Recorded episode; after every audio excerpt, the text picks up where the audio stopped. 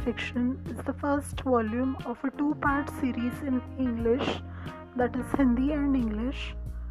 Published in June 2018, it is available in print and ebook format.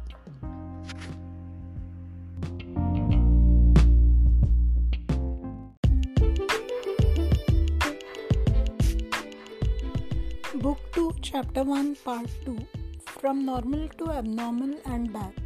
Dates written 4th October 2015 and 5th October 2015. The news broke on the TV by Saturday afternoon. The channels were doing a live coverage of the events as they unfolded. Sal had been arrested and taken away for an alcohol test. He was going to be in prison for some time at least. His fears had come true. He was being implicated. Nobody was speaking about the events as they were. The next day's papers gave the full treatment to Sal. It was deja vu, but in a much infinitely much worse manner. The headlines were harsh and brutal, not to mention lopsided and prejudiced. One person had died in the accident, and four others had been injured, two of them seriously. But the headlines and the newspapers were full of one person killed and many moved down. It was as if the entire press and media had forgotten the meaning of the word killed. People die in an accident, they are not killed. Kill is when you attack a person with the intention to cause his death. But these were minor technicalities for the media and the public too. They were definitely not in the mood to differentiate between died and killed. As a matter of fact, they were equating accident with murder and were gleefully baying for Sal's blood. The press, the media, the public, all of them. Sal was going to be isolated yet again. But that was the least and most insignificant of his problems.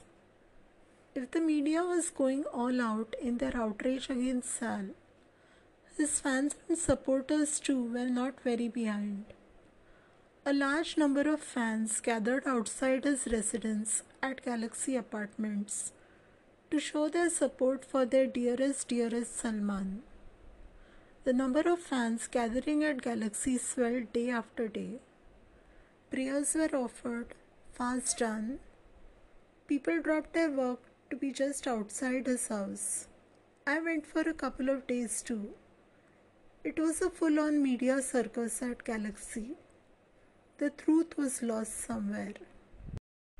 Nobody knew how Sal was facing up to it and what would happen next.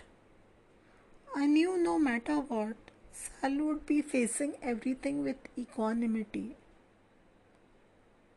The days turned to a week, and a week turned into two. The media continued with their outrage but somehow they seemed to have remembered that there were other events happening in the world as well. Then came the news that Sal was finally going to get bail.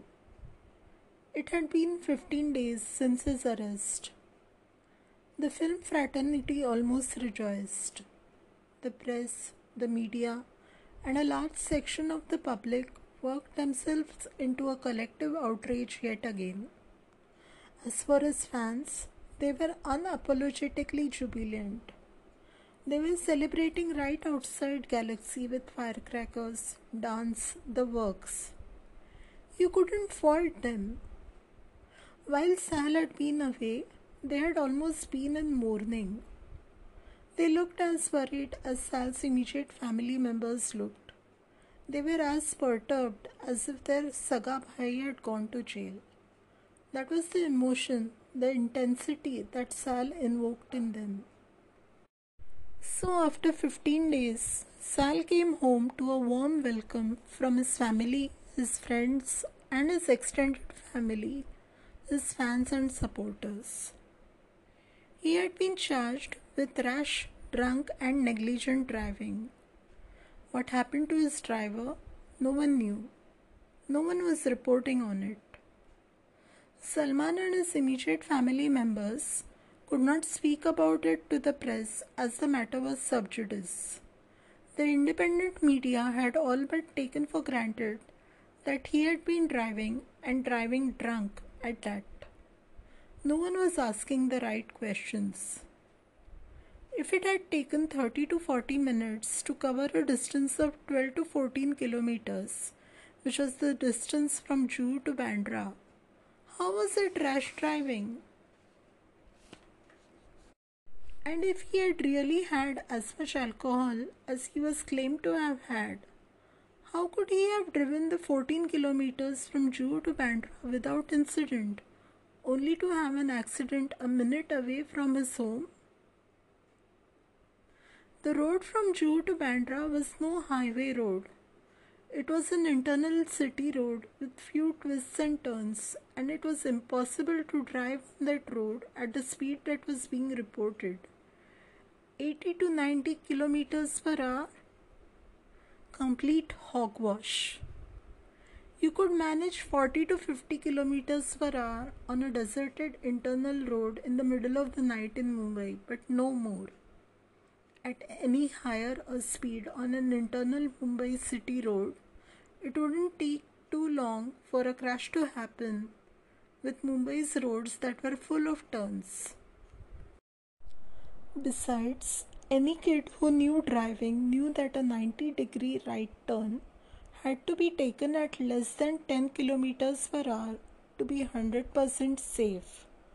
The maximum speed for a safe 90 degree right turn was around 15 kilometers per hour. Any higher and a vehicle would go marginally off course even at 20 kilometers per hour. So the accident, which had happened at a 90 degree right turn, had possibly happened at around 30 to 35 kilometers per hour, which is definitely higher than it should have been for a turn, but definitely not the speed being reported. Any higher speed and the impact of the crash would have smashed the SUV a lot more than was visible and a 90 degree right turn at 60 or 70 and definitely at 80 or 90 the car would have crashed and turned turtle several times over killing the occupants on impact. Whatever the actual circumstances the fact was that one person had died in the accident and two others were seriously injured. But surely if Salman had really been at the wheel, as was being said, surely he would own up. The man who was hero on screen took blow after blow on screen. Surely he would take responsibility for his actions? Or was he expected to perjure himself and say yes, he was responsible, even if he had not been driving? Surely, if he had really been at the wheel, he would own up and face the consequences, wouldn't he? Or was he scared for himself and for the fate of his family? If he were really to be in lockup for few or several years, that he could not own up? No, no, and no. I could not believe that he wouldn't take responsibility for something as grave as an accident resulting in death. Anyways, the judiciary would take its own time in arriving at a decision. One more, a much more serious court case for Sal after his brushing with the law with the Blackbuck case earlier in 1998. For now, he was out on bail and his family, friends, and fans were visibly relieved. As for the world, the world carried on at its own pace. Now the world was clearly divided into two kinds of people those who loved Salman Khan dearly, and those who despised, hated Salman Khan fervently There were others too who were indifferent to him. Anyways, anyways, Sal was home for now, and that was all that mattered.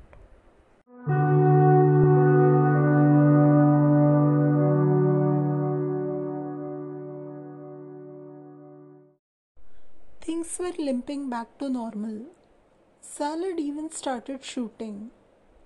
His long delayed film, whose muhurat was to be on the morning of the accident, had taken off.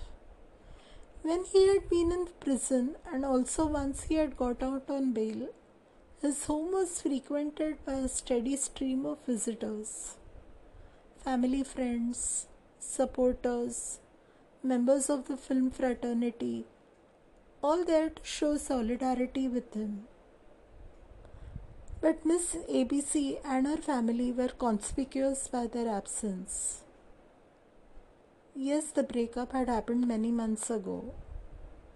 Yes, there was never any hope for any reconciliation, especially since she had given a very negative interview sometime earlier. But still, whatever faint hopes there ever might have been, they were completely quashed by her total absence at Sal's darkest hour. It was a double whammy for Sal a very hostile breakup and then the accident. One life had been lost. It was very obvious that the accident was going to have far reaching consequences into all the lives impacted.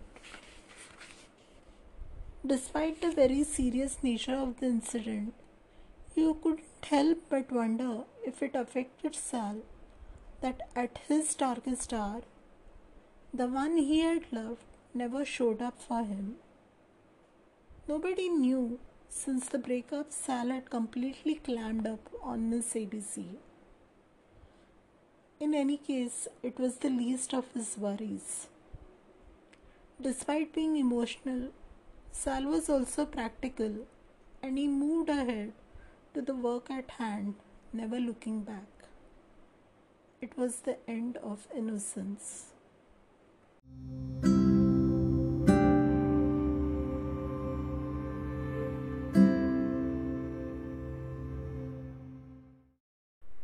It was mid November when Sal came to meet me. As always, we embraced. The words were few, the sighs were heavy. Sal was a changed man. The night of the accident had changed him forever.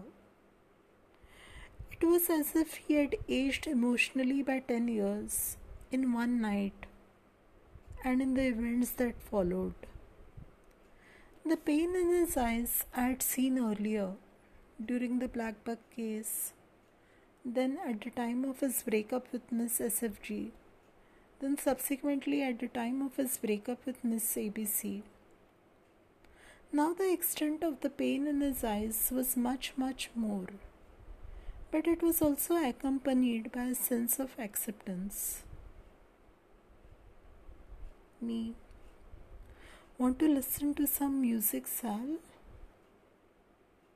I don't know, Ra. I set up the playlist for his Western favorites.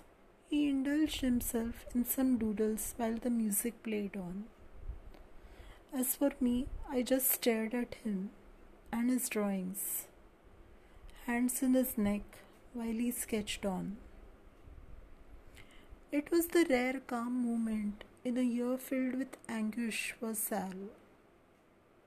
The sunlight playing with his hair, the sun lighting up his eyes Sal absorbed in his sketches, me with my hands around his neck, music playing on. I wished it had been just another ordinary day. But there is no undo button in life. So I gratefully accepted the few calm moments I still got with Sal. And so, life went from normal to abnormal and back to normal. Everything had changed. Everything else remained the same.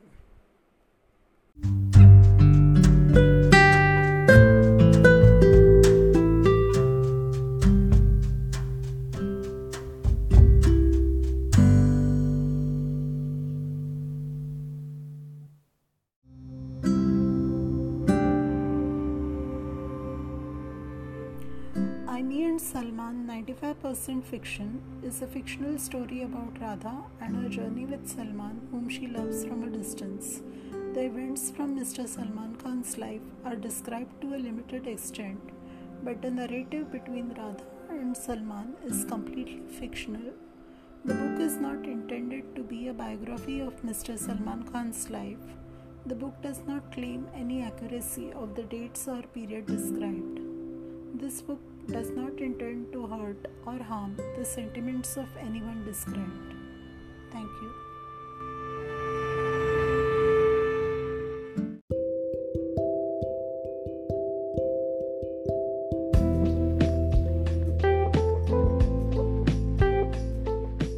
You listening to and Salman. This is the end of book 2. We'll be back shortly with chapters from book 3. Thanks for listening. Do stay tuned.